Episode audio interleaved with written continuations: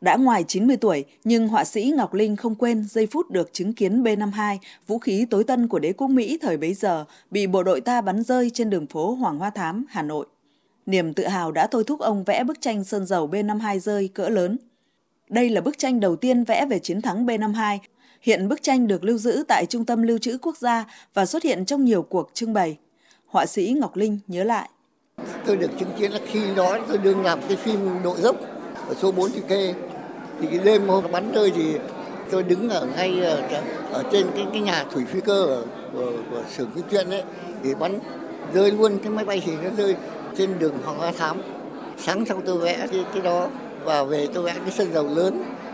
Mình vẽ cái lúc đó máy bay B-52 nó còn có chữ USA nó rơi cả đuôi nó còn bánh xe nữa tôi vẽ để ghi cái dấu ấn lần đầu tiên mình được nhìn thấy cái máy bay B-52 chúng tôi tan xác tôi thấy là ờ, rất là tự hào bởi vì bộ đội cụ Hồ giỏi quá những con rồng lửa dũng mãnh của lưới lửa phòng không không quân trên bầu trời thủ đô đã đánh lại và đánh thắng các cuộc tập kích dày đặc với quy mô tham gia hàng trăm lượt máy bay Mỹ mỗi đêm đã trở thành tứ thơ, giai điệu nhạc vượt thời gian. Có thể kể đến Hà Nội niềm tin và hy vọng của nhạc sĩ Phan Nhân, Phi đội ta xuất kích, nghệ sĩ nhân dân Tường Vi, Hà Nội những đêm không ngủ hay Hà Nội điện biên phủ trên không, nhạc sĩ Phạm Tuyên. Cánh cụt cánh què, nhạc sĩ Dân Huyền, Không quân ta ra đi, nhạc sĩ Triều Dâng, hay Tên lửa ta đánh rất hay của nhạc sĩ Huy Thục.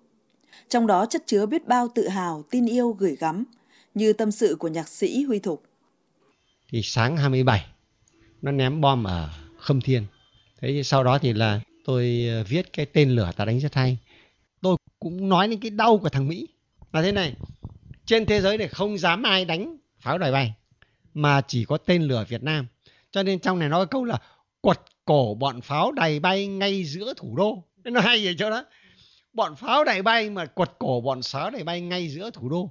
Mà năm cánh cửa ô siết chặt vòng vây, bắt bao nhạc lái thì đau quá. Đấy. Đến mãi sau này, những suy tư chiêm nghiệm về 12 ngày đêm ấy vẫn là nguồn cảm hứng, nỗi chăn trở, in dấu trong tác phẩm của nhiều nghệ sĩ. Cố nhạc sĩ Phú Quang, một người dân phố Khâm Thiên, nơi tiếng dương cầm trong căn nhà đổ, ghi dấu tội ác mùa đông năm 1972, từng chia sẻ. Cạnh nhà tôi, nhà của ông thợ cắt tóc của ông là tổ trưởng dân phố. Thì 26 người trong nhà ông chết hết, chỉ còn mỗi bà mẹ là một năm đó là 73 tuổi thì bà cầm một cái hòn gạch vỡ và bà cứ nhìn tất cả mọi người mang xác con cháu từ trong nhà ra. Và bà không khóc và đứng như một pho tượng ấy, không có đau đớn nào hơi như thế. Nóc phố mồ côi mùa đông mảnh trăng mồ côi mùa đông là tất cả là gì? Tôi chỉ nghĩ là tất cả những cái hình ảnh ấy lấy từ cái bà cụ mà cái bà đứng bất động.